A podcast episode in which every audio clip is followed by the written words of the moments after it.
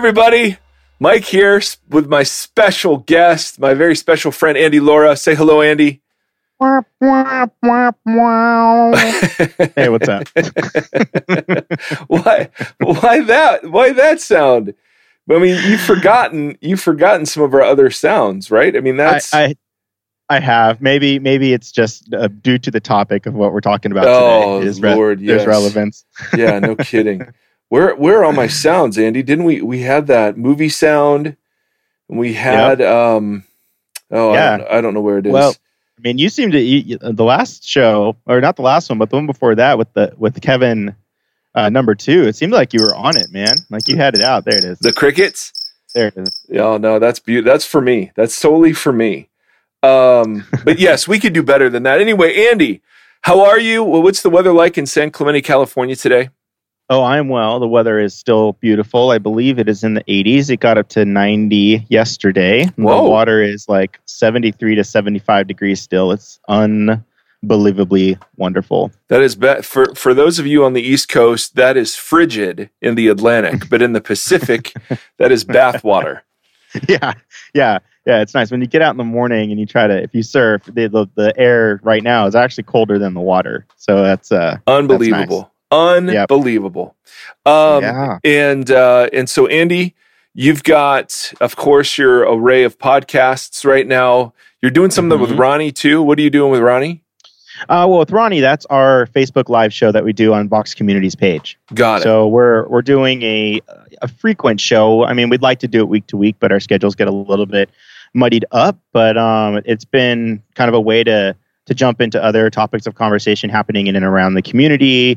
Um, we're doing probably like I mean, I think we're going to do like six weeks on talking about um, power dynamics and leadership, and you know, after all the Willow Creek stuff and all of that, it just seemed like it was it'd be a worthy conversation to pull in some voices around how did we arrive at such a power structure? How did you know what what is our critique Mhm. of? What's the alternatives? Yeah. Oh wow, that'll Yeah. be that'll be fantastic, bud. Um, because you're you're a man who's always sought power. We we all you know we we all Right. know that if we know you. No, but that's I think that's Right. really good. That'll be very interesting. So Yeah. that's on the Vox Community I- Facebook page. That's on the Vox Community Facebook page, and then um, I've talked about it on the show before, but um, that app Anchor, you know, Yeah. that does a like podcasting like right from your phone. So um, I uh, I I decided I I joined in on some other friends that are doing keto, so they were like, let's try keto for thirty days, Oh, right? wow, the diet. And um, the diet, right? Because keto to me trans- sounds like a martial art. right judo keto karate yeah it's Yeah. all it's all in there um it's the martial arts of eating a certain way um but anyhow i thought it would be fun to to actually try and do a podcast on anchor that's just about like me doing 30 days of keto so i'm going to give that a shot so I'll, I'll post some stuff even on my website at andylikeswords.com and, and see how that goes. But I just wanted to try the platform and, and see how, how well it went. Just Yeah, how, how how's that different from just doing a voice memo? Does it does it can you edit? Can you polish it up Well, more?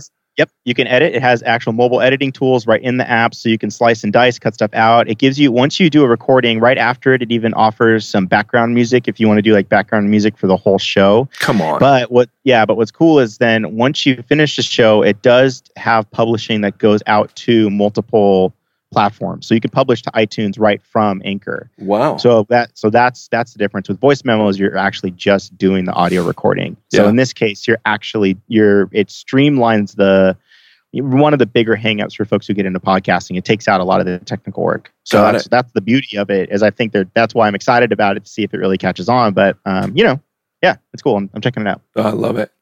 Yeah. Um, yeah, we do have a bit of a depressing topic today, though.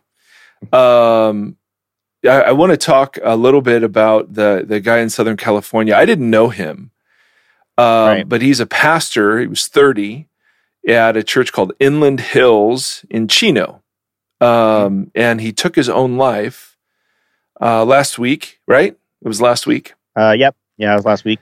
and um and and I was you know I was just really struck and kind of hit with um because because the thing that the thing that was absolutely crazy was that a couple of weeks before he took his life he actually went before his church and kind of talked about the nervous breakdown he'd had and and Right, the journey right. towards health and wholeness. And I actually watched that teaching, and Mm. you know, it, it was it was um, it, it was surreal because he Right. he you know came across, of course, um, relatively healthy, and he was up there with his his uh, his wife, and she seemed to be pumped to be back to the church, and and so I, I think there, um, you know, we've talked every now and again, of course, about mental health issues, but um, I, I, I was there was just something about this one that really hit, um, and so I, I went on and I watched the the sermon a couple of weeks ago. It was like I think I think it was like August twelfth,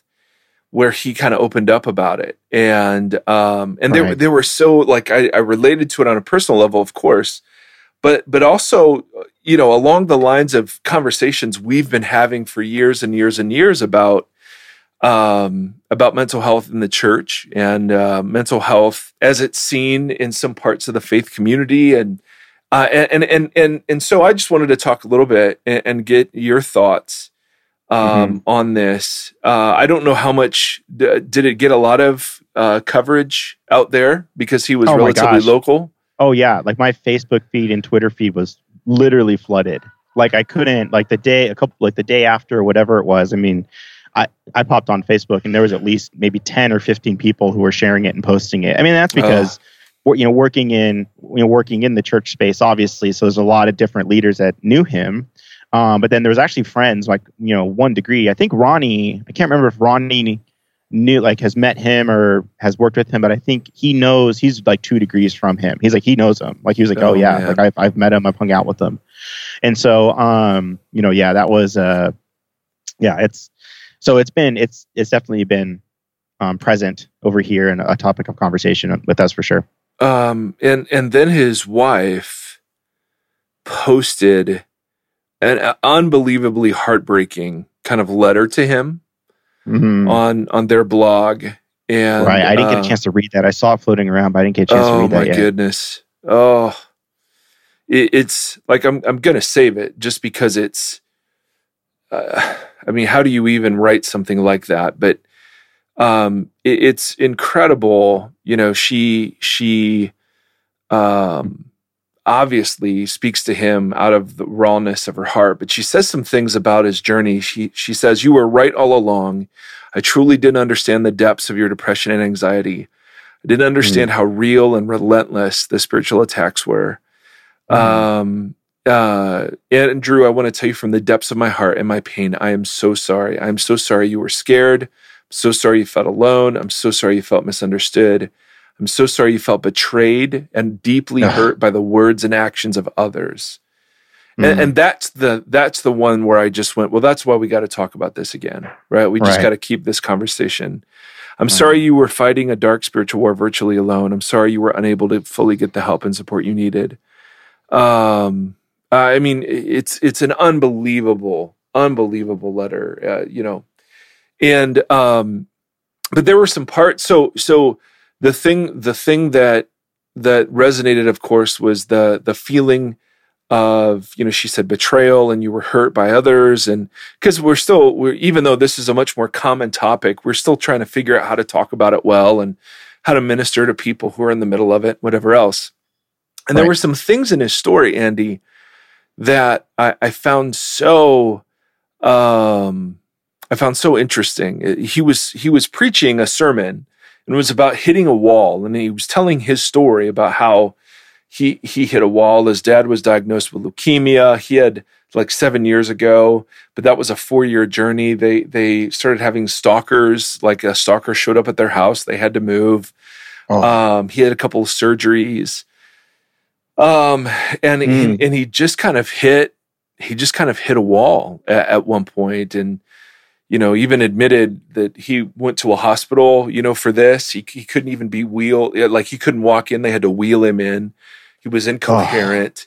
Um uh, and and the thing that he noticed that was so interesting to me as as a church guy is that on the one hand his church life was exploding. You know he was saying you know we've got the the biggest attendance and greatest giving budget that Right. we've we've ever had Um, you know, he, he was talking about preaching seven Easter services and you know doing all of that stuff. And and then he and he said, but but on the inside, I was crumbling.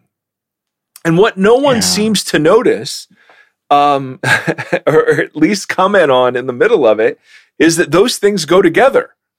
Right. Like the rocket Right. ship up causing the crumbling of the person right? I mean he, he was he was just saying well isn't that an interesting juxtaposition? And i want to say no no there's a causal relationship uh, Yeah, between that right. right, Yeah. that that we've been so marinated in the idea of success and performance. I mean i used to do i used to do andy five services a weekend all right? Saturday night two sunday morning two sunday night. And i was so empty. I mean it took literally to wednesday to feel like myself again and I, I was so empty and so depressed i would go um, on uh, monday mornings and i would go to ruby's which is a california restaurant and i would have cinnamon roll french toast which is the most decadent carb loaded sugary yeah. ridiculous thing and then this is for breakfast and then i would have an ice cream sundae Yeah. yeah, so maybe maybe there's a problem. But but what I noticed was the more the church like succeeded and the bigger the church got, like the worse I felt. And I didn't I didn't notice it at the time. I just thought, oh, okay, well this is God keeping me humble. And, Mm. and and it certainly could have been some of that, but I think there was something else Right. go, going on too. And so this guy, I mean, if you if you like to your eyes, this is the least likely candidate for you know suicide. Young, vibrant, uh, kids, ministry, all that stuff, and yet you know whatever whatever it was 12 13 14 days after he preaches the sermon um you know he takes his own life. And and Right. and, and the thing that uh, the thing that resonated uh, was was somebody tweeted out um uh it- it's not that people want to die. It's just they they want relief.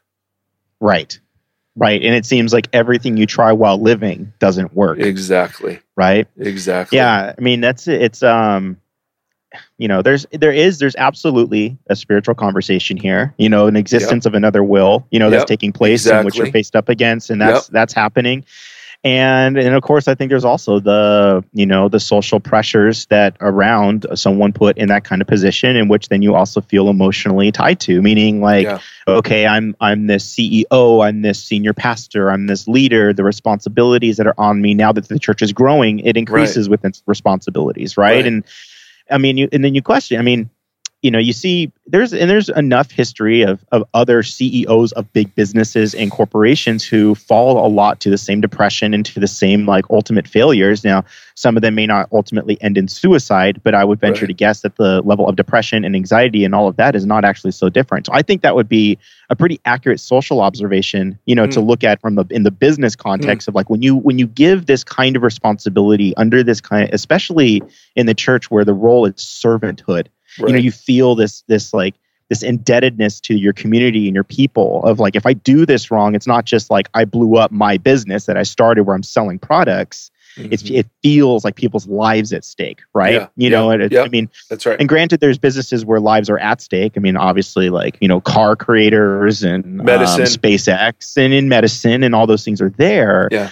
Um, so I would probably sim- assimilate probably a lot of similar pressures that you actually see now. And there's so many attributing factors we're starting to observe, like you know the the digital anxiety that we experience from constant social media, the over ingestion of information. I mean, it's literally so stacked against us on Yeah. so many stinking levels. right And you have to take all that into consideration when you start these conversations, right? right um, we went through uh, we did a workshop um, at the church with carrie and man she hit this one aspect of conversation that i thought was so stinking good um, she referenced this other guy i don't have his name right now um, but he observed the data research on what happened from post-war vietnam vets that basically came back because a lot of them got addicted to heroin Mhm. and like other kind of addictions like in that um, that war period from being over there and they found that when when people came back if if you isolated your addicts and you isolated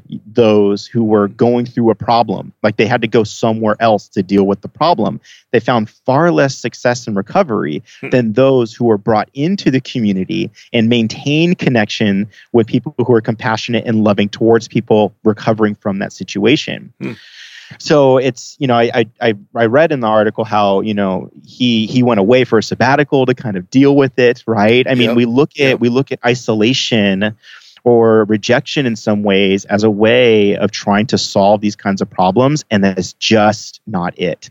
Right. You know, it's it's like learn it's us i think it's the church and i think it's family members i think it's friends you have to push into connection and really provide a ton of space to understand the problem in order to really do it but it's like if we're not but then you have to start taking an inventory if you're on the other end and you're dealing with the depression you have to start taking almost an inventory of what your life is connected to. Where is the time you're investing to be connected with what and what space have you made? Because if you're just constantly finding yourself in isolation, that's where that is where that spiritual warfare is going to take off, right? Yeah. Yeah. Yeah. So so there's and you're absolutely right that there it's so multifaceted, right? It's his personal uh, medical history, his personal personality, his Right. But but there are other things, and that's what you're pointing out. So on the one hand, there's just the the culture that is growing increasingly, um, uh, not only just anxious, anxious, uh, anxiety producing, but and anxiety provoking, and anxiety right. like it, it, just floods through the system from you know John Mark's cultural moment podcast. They did right. Mark Sayers that. talked about this. Yeah, it's yeah. so good, so good. Um, but but then there's and you've identified this too. Then then, then there's the church issue. Um, is that just too much to put on one one person? And and uh, as someone who's been that person, I, I loved it. Uh, you know, I, I mean that's yeah. I mean for for um, those of us who love being the center of attention, man, being the center of attention is pretty pretty heady stuff. But there's this but, but there's this other thing that uh, I mean I I absolutely resonated with. And then and then of course I read something that was tweeted out. Six ways to fight when depression descends. Okay. Okay. Oh, so right. here we go. Here we go. I'm holding my breath if this is going to be good or bad. well, we'll see. We'll see. Find trusted spiritual friends. Great. Open your soul to them. Okay, easier said than done. Yeah. Ask them to pray with you. Okay. Pour out your soul to the Father. Okay. Rest okay. in the sovereign wisdom of God and fix your mm. eyes on the joy set before you and the precious promises of God. Mm. Now, now it sounds like this was written by somebody who's never experienced depression whatsoever. And if it were helpful, it would be helpful in situational depression. It would not be helpful in clinical depression. So situational yes. depression is, man, I hate my job. And, you know, for the next several months, you're just in this funk. But right. when the job changes, you change. Nothing changed. Yeah. Oh, right, right. Yeah. Um, and, and absolutely, man, try, spiritual friends, open your soul to them, ask them for prayer, pray to the Father, rest in the sovereign wisdom of God, fix your eyes on the joy set before you. But good Lord, for somebody who so so if you tell these to and, uh, somebody like Andrew, okay, so here's Andrew wrestling with whether or not to take his own life, and the advice you give him is this advice: does that, that fix your eyes on the joy set before you? Look at what your church is doing. Look at all the people you influence. It's like, yeah, that's why that's why I'm feeling a lot of pressure here. Right? right? I mean, it's just right, like it's right. It, it, dude. When you're wrestling with depression, nothing seems joyful. You're right. like, what do I set my eyes on when nothing seems joyful? And when you're and when you're anxious, and this is the one I'm most familiar with, is it's to fix your eyes on anything. Like your thoughts are racing. Yeah. I mean, I've I've you know, I've I've ended up on my the floor of my house just curled up because because my brain just feels like it's going haywire. I mean, the last thing yeah. I can sit there and do is fix my eyes on the joy. No, I'm not saying that any of these things are bad. I'm just saying look at how they can be used. Right? It's just a bad prescription. You know, it's like it's like going to the doctor. It's like, yeah, those those those you can prescribe those things, like you said, situationally, and and there may be and they might work themselves out for some people who who have a certain orientation of receiving that kind of thing, you know. But I mean, you can't blanket those seven things. That doesn't work. well, it was just interesting because because I'm like, first of all, so let's say you do all of them. Does that guarantee that you're out of your depression? No. No.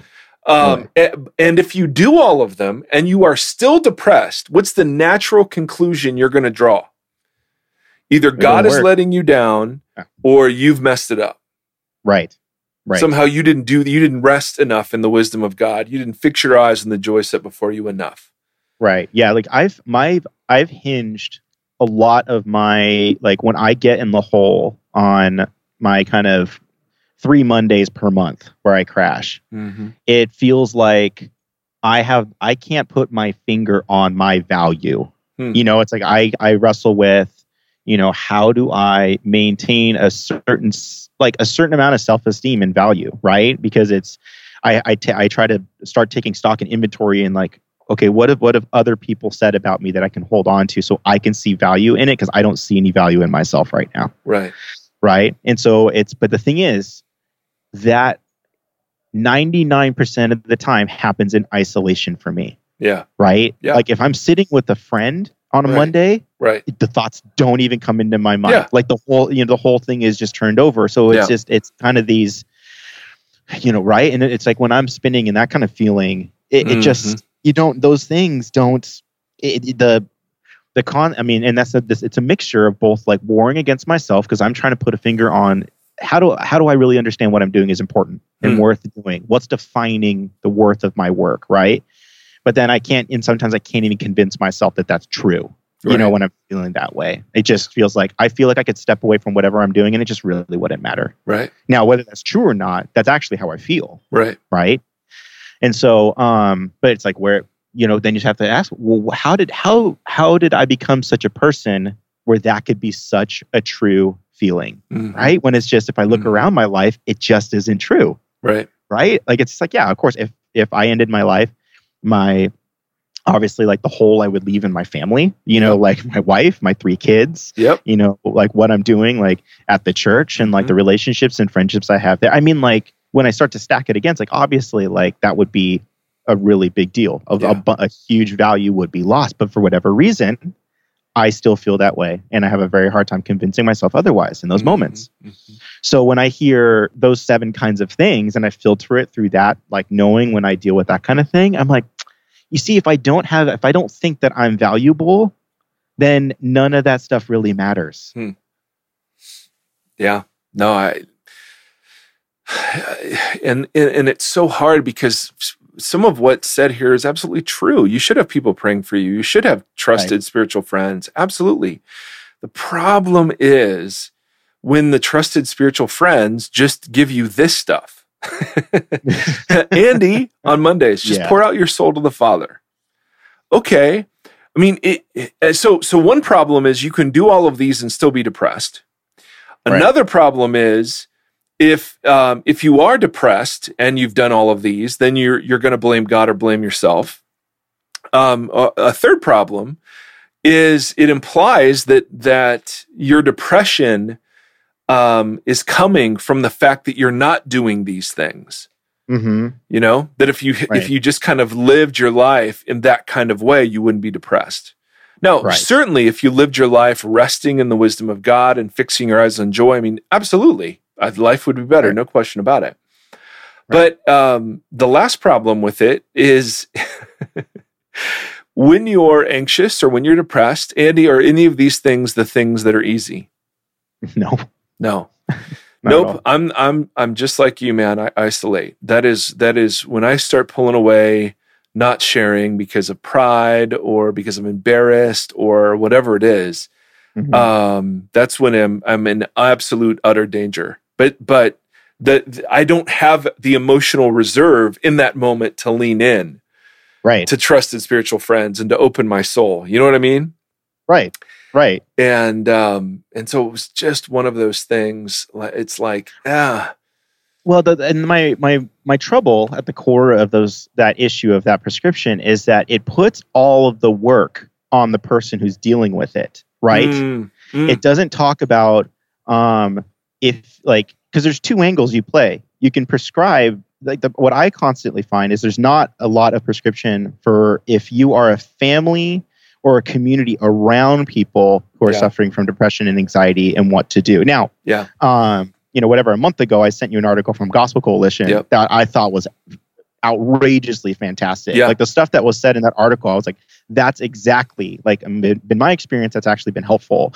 And it wasn't these like seven things. I mean, there are Right. all these nuanced things of being like, if you see this happening in your church and you're someone who's a friend of someone who's going through something, the it, it largely looked like the responsibility for you is to press in. Like, don't Mhm. allow that person to become isolated. It actually becomes a pursuit of if you know these people you know it's more so like you you know seek to you know to be around like even if you're in the house with someone who's going through it in that moment Right. that is still a better situation like well i'm just going to leave you to it and i'll come back later or whatever Right, it's like right. no like i mean it's it's sitting shiva it's that stuff we've talked about like Mhm. there is actual value in almost like the spiritual sense of, of communal presence you know when Oh, someone is going through those yes. types of things right and so that's where it's you can't like you know if, if if anything it's like the i don't know. For me it's like two things. If you find yourself dealing with depression and anxiety it's really like with whatever you can find help you know tell somebody. Like it's like Mhm. start that's where it starts. And then the hope is that you're telling someone who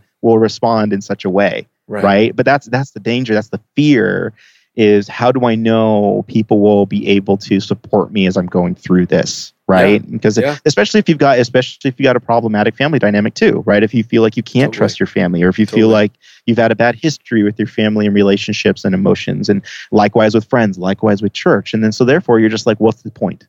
You know it's like i can't even if i tell somebody you know? And but i think that's why there is such a responsibility for churches to have public conversations about this because people Mhm. need to realize they're engaging that seriously and so it's like when people do speak up and need the help we're ready to hear it right not Yep. just thinking oh your, your walk is off right Well, and, and that's where this stuff, you know, when when when the wife apologized for the people, you know, he felt betrayed and hurt by other people.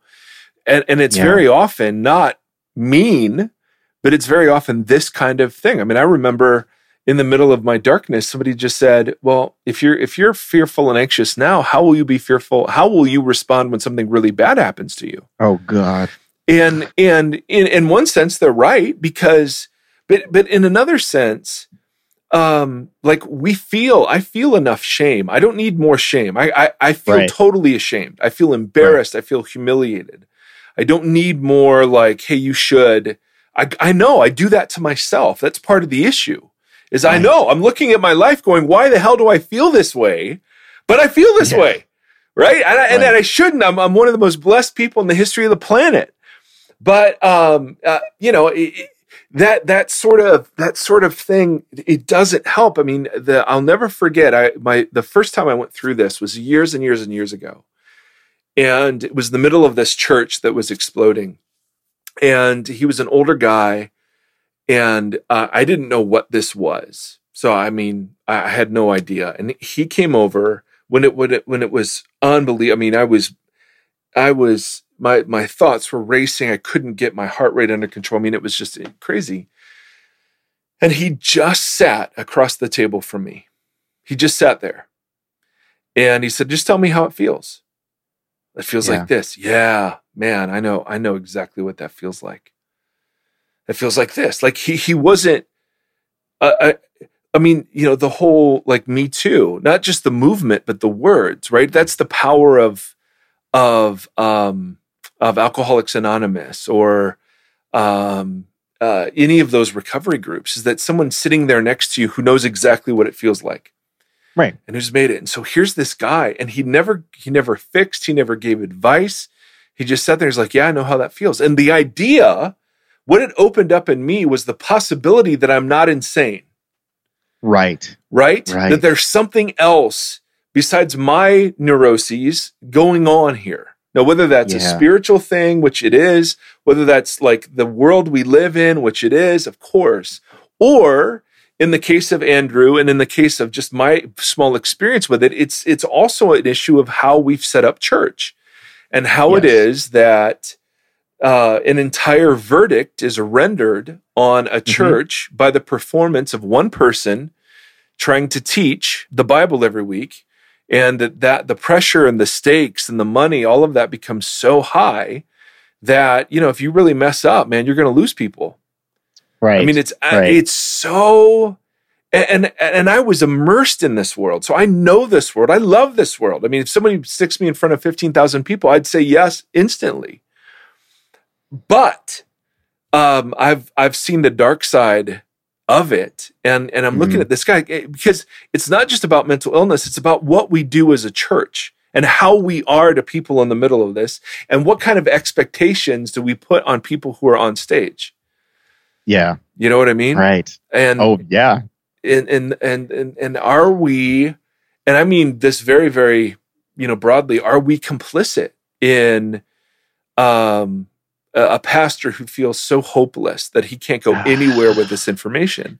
Right. I have and, a it's like and I have a hard I, I have a hard time I have a hard time saying otherwise. Right. You know, because it's like it's yeah, it's like yeah, you don't want to put you feel bad like saying too like you know because this this carries into consumeristic mindset of the church it carries into absolutely all of that i mean it, because it's like well I, i'm not like guilting society here but in a way it's like the irony here's the irony of consumerism in the church is that you could choose to do it differently and yet you don't. Like it's just almost you give yourself over to the slavery of the model but then you act consumeristically and you don't like it and you just choose to go somewhere else. Right. So but it's like that's that's a model for how the rest of the thing works. It's like if we all took this seriously. Communally you could make the choices to do it differently. Right. But it's like if you don't take it seriously and you don't want to put in the work then it's just like i, I don't then it's just laziness and but I, people but people are just going to financially support the rock star celebrity momentum model right? Though that's where that's where the big money is and that's why we do it. Right. I mean yeah it's it, it has been. It has been. It uh, has you know i'd be it has been. I'd be curious to see where it goes. Otherwise, I saw someone post something I thought was really interesting. It was like, and this is all relevant. It sounds tangent, but it's not. Like you know, it was like we get real excited to buy money, to spend money on big brand things that come out, right? Like, mm-hmm. oh, this celebrity released a product, so I'm going to go buy that. But yet, we're so slow to invest and give money to a relative who's starting a small business. Mm-hmm. You know what I mean? It's like that's mm-hmm. that's the same thing we're talking about here. It's like right. because it's got a name on it, and because you you instantly by by handing some a part of yourself over to it, you now feel like you're a part of it. When in fact, that larger piece isn't even giving you the whole value back right. right.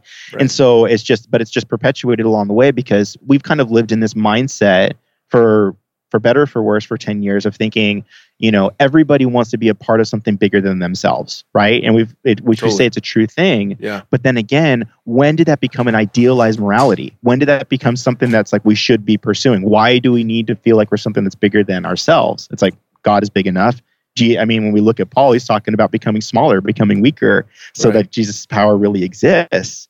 If anything, it's like, how do I, you know, how do I realize the fullness of like my my smallest self? No, I don't need. No, I rebuke that in Jesus' name, man. Come on, you know, you can't so run a church. Just, you can't run a church thinking about how to make yourself smaller. That's not how it works, bro. That's what they say. Have you been That's listening to um, the startup podcast on the church plant? Yeah, I listened to the whole thing. Yeah, I had to. Yeah, of course you did. Not not only because it was your idea first.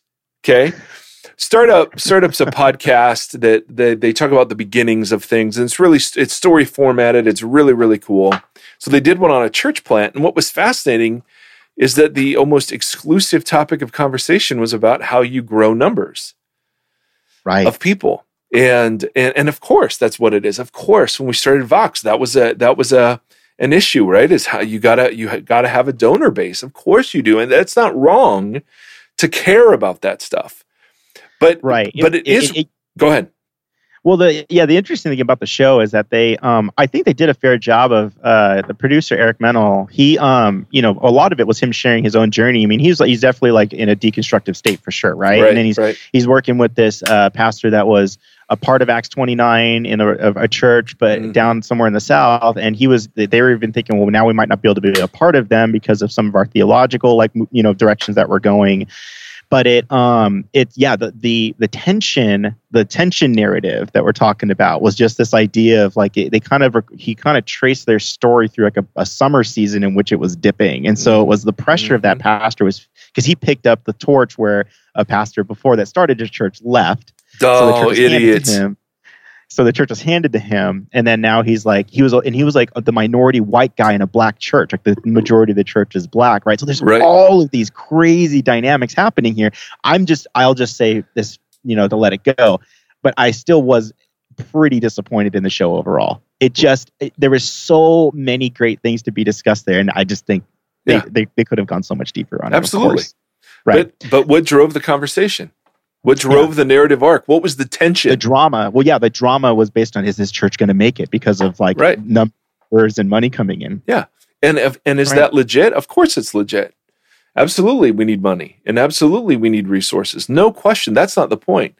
The point, rather, is have we our imagination's been captured by such a uh, hollow, shallow view of what churches and pastors are and, mm-hmm. and and one of the reasons for that is that's what gets financially rewarded.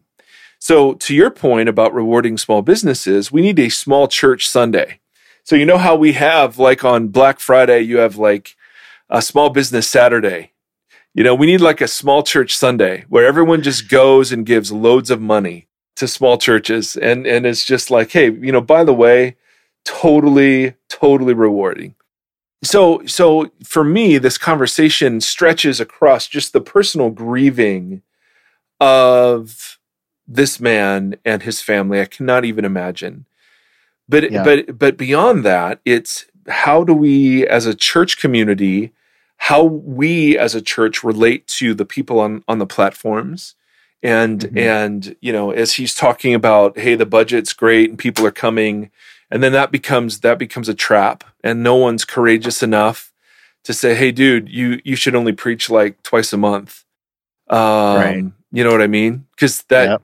right uh yeah. even though that'd be way healthier for him uh that's messing with uh messing with like god's favor or the the horse that's driving this thing or whatever right it's so there's so much risk mm. in in not giving people what they want and so um, so I sit and look at this thing from so many different, so many different angles because I, my heart just breaks for the whole thing. For right. you know, and do you send him on sabbatical? I mean, is that like to your isolation point? Like if I were in the middle of something like that, I would want to go on sabbatical, but in a way, that would be the worst thing for me.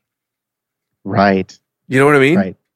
Yeah. No, and that's what I mean. I mean, I think there's it's you know, if there's a an experience to be had, like I mean, I think there's nuance to how you accomplish this task. Sabbatical, I think, is absolutely a great thing for pastors to be taking. But under these kinds of circumstances, it's more like, okay, well, how do, where do we look for relief? How do we get the relief that you need? And it, is it like, yeah, you just need to come off the stage for a month? But like right. you know, you don't just t- get off the stage and then hide for a month. It's well, like, no, oh, get off the stage. No, because what like, you've done is you've you're starving the addict of yeah of of what lifts them out of depression. Right.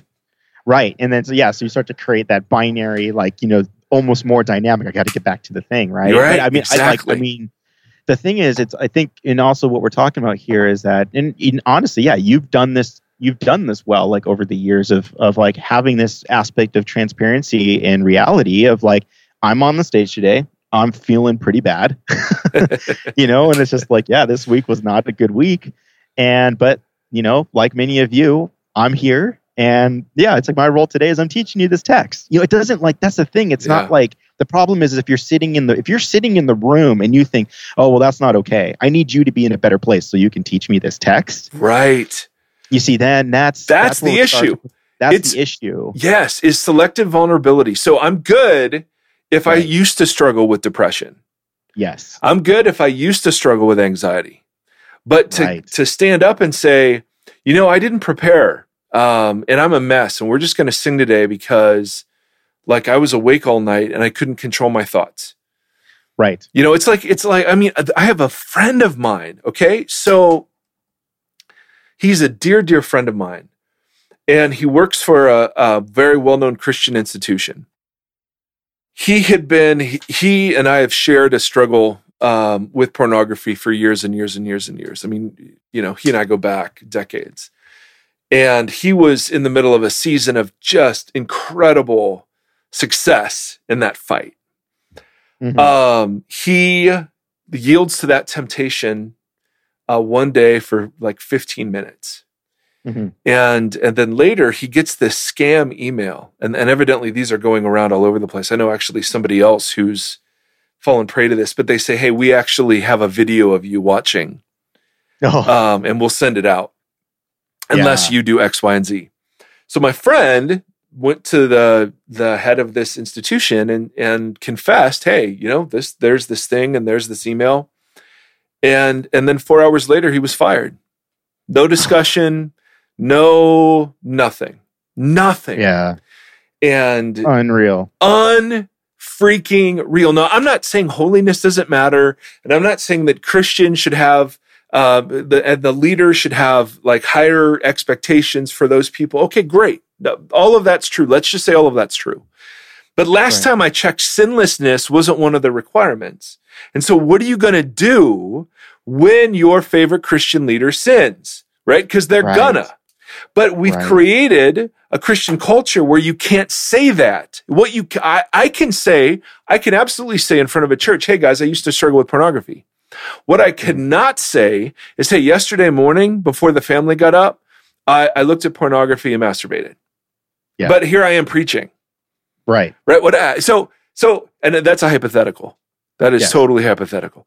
Um. Right. Uh. So you could never say that. I mean, this see this is this is endemic uh, of this inc- this incredible. Uh, we don't like and the and the and the because I hear people responding. The opposite of this isn't just saying, "Well, your sin is your sin and you're fine and don't worry about it." Right, That's right, not what we're want. saying yeah, yeah, either. Yeah. Right. But for for a guy to be summarily fired without any because he brought it forward I mean, it's just right. like, come on, this is absolutely right. nuts. So I can imagine. I, I, and I am totally guessing here, but this guy sh- puts his heart on his sleeve in front of his church, and I have no idea the reaction he got.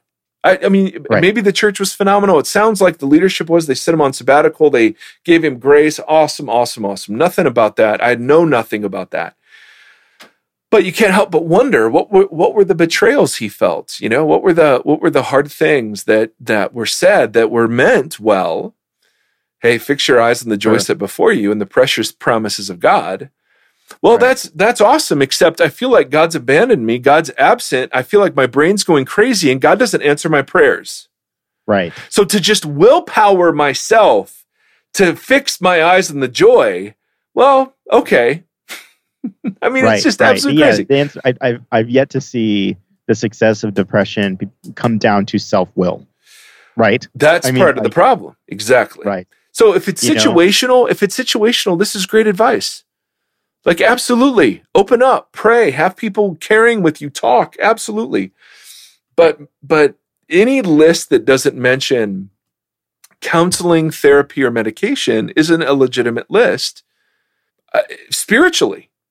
You know right. what I mean? Like the, the idea is that this is some sort of spiritual list. And you're like, no, it's actually not spiritual. Because Gnosticism is this ancient heresy that that that separated the body and the soul. The soul was precious before God, the body was not so much. Mm-hmm. Um, and anything that's not embodied when it comes to advice given by Christians to the world or to anybody else, if it's not embodied, then it's Gnostic. So this is beautifully Gnostic. Mm. Because look at look at all of this. Open your soul, pour out your soul, ask them to pray, rest in the wisdom, fix your eyes on the joy. Right. You know, nothing, nothing, nothing about um, your body chemistry, nothing about exercise, nothing about yeah, sunshine. Nothing about, I mean, and, and, and, neurology, nothing about like community and connection. Like. Yeah. now they tweeted out after this article got bashed. They're like, these aren't not meant to be exhaustive. But but sorry. Oh, these weren't these weren't really meant to be taken seriously. Well, no, I mean, I you know, I, it's it's just one of those. It's one of those things where this this is really it, it hit me. Not that I've ever ever been that at that place. Never have I been at that place. but I've been in some dark places myself, and I and I know how ridiculous. When I look back at some of what I was going through last year, um, and some of the ways I was thinking, I mean, they were just warped and twisted, and I couldn't I couldn't see beyond my own, you know, stuff. Right. And I resisted medication for for months with this. Um, and and you know, I finally changed uh, uh, one medication and started taking some short acting stuff, and all of a sudden, oh, okay, things calmed down. Now that I wish that weren't true. I don't like that. Right? I'm, Right. I'm embarrassed by that. I'd much rather be the kind of person that isn't taken over by irrational fear. I mean, that's just ridiculous, right? But the, the the time to rest in God and fix my eyes, that's kind of after like the biology is settled. You know what I mean? It's like, and that was the big argument that that convinced me to take meds was Right. You can't you can't do any of the deep soul work when you're feeling this way. Mhm. Um, now that's not true of everybody, and I'm not giving counseling advice. I'm just saying, for me, like once the medicine ha- kicked in, then I was able to do the list.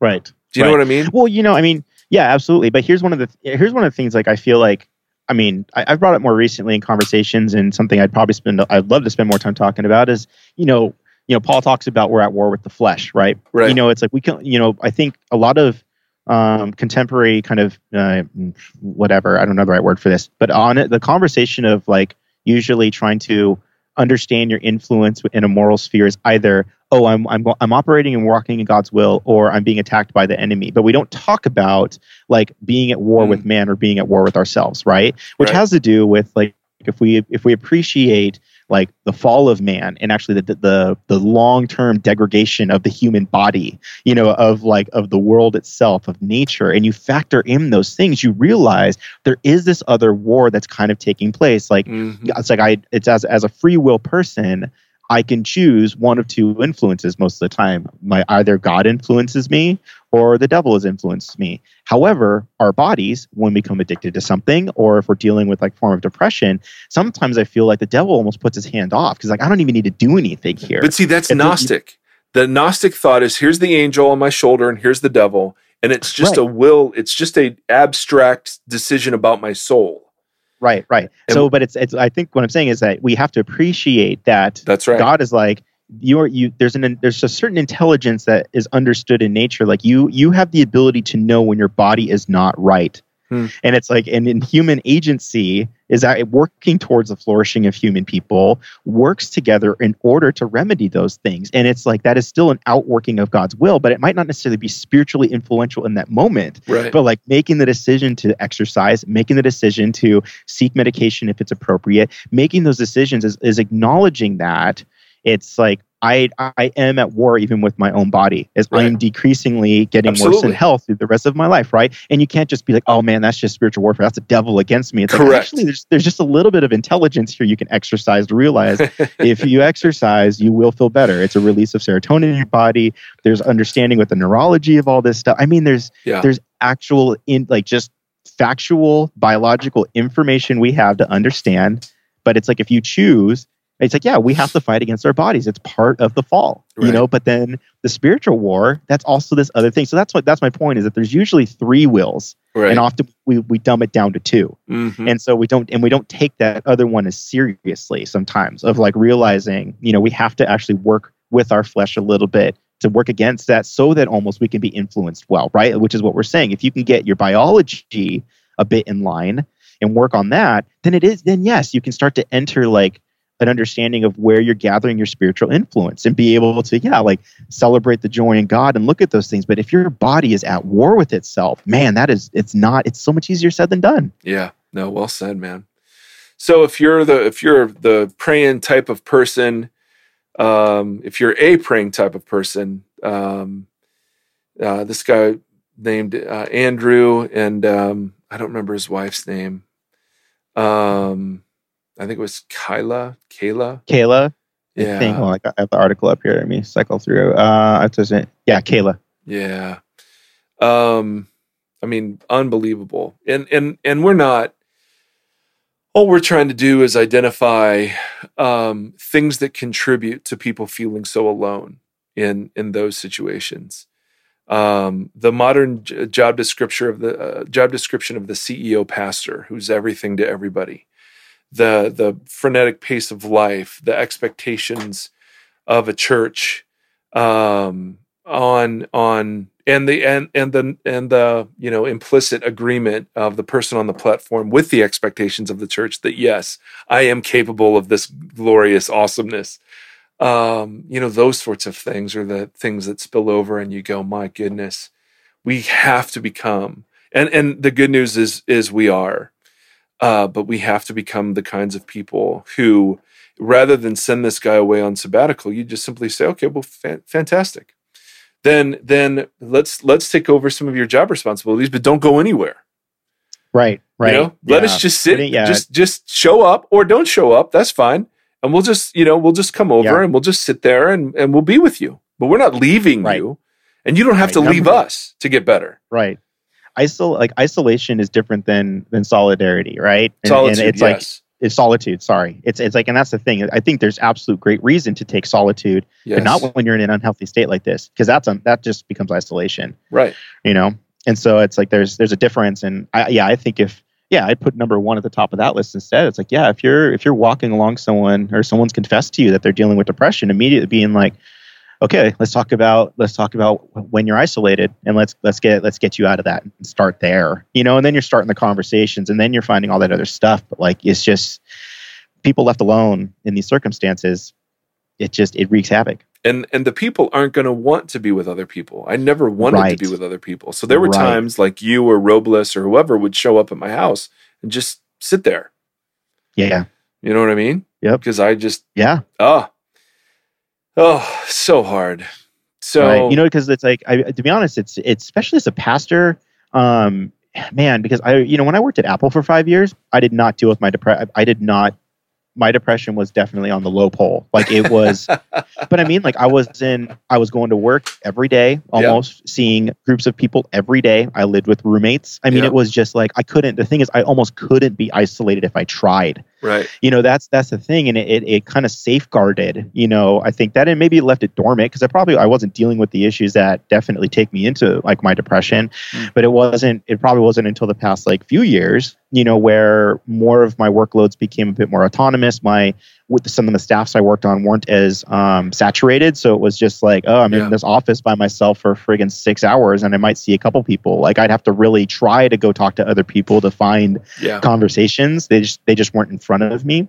Yep. And I, I've questioned like my own personal health of being like, I don't know, maybe like how how seriously do I take that? Realizing that that Mm. kind of communal lack of community work environment is that really the healthiest thing for me? Yeah. You know, Yep. it's like the work is worth it, but that's that's just the question: is the work really worth it? If it ends up taking your life or taking your family away from you, is it worth it? Right. Right? Come on.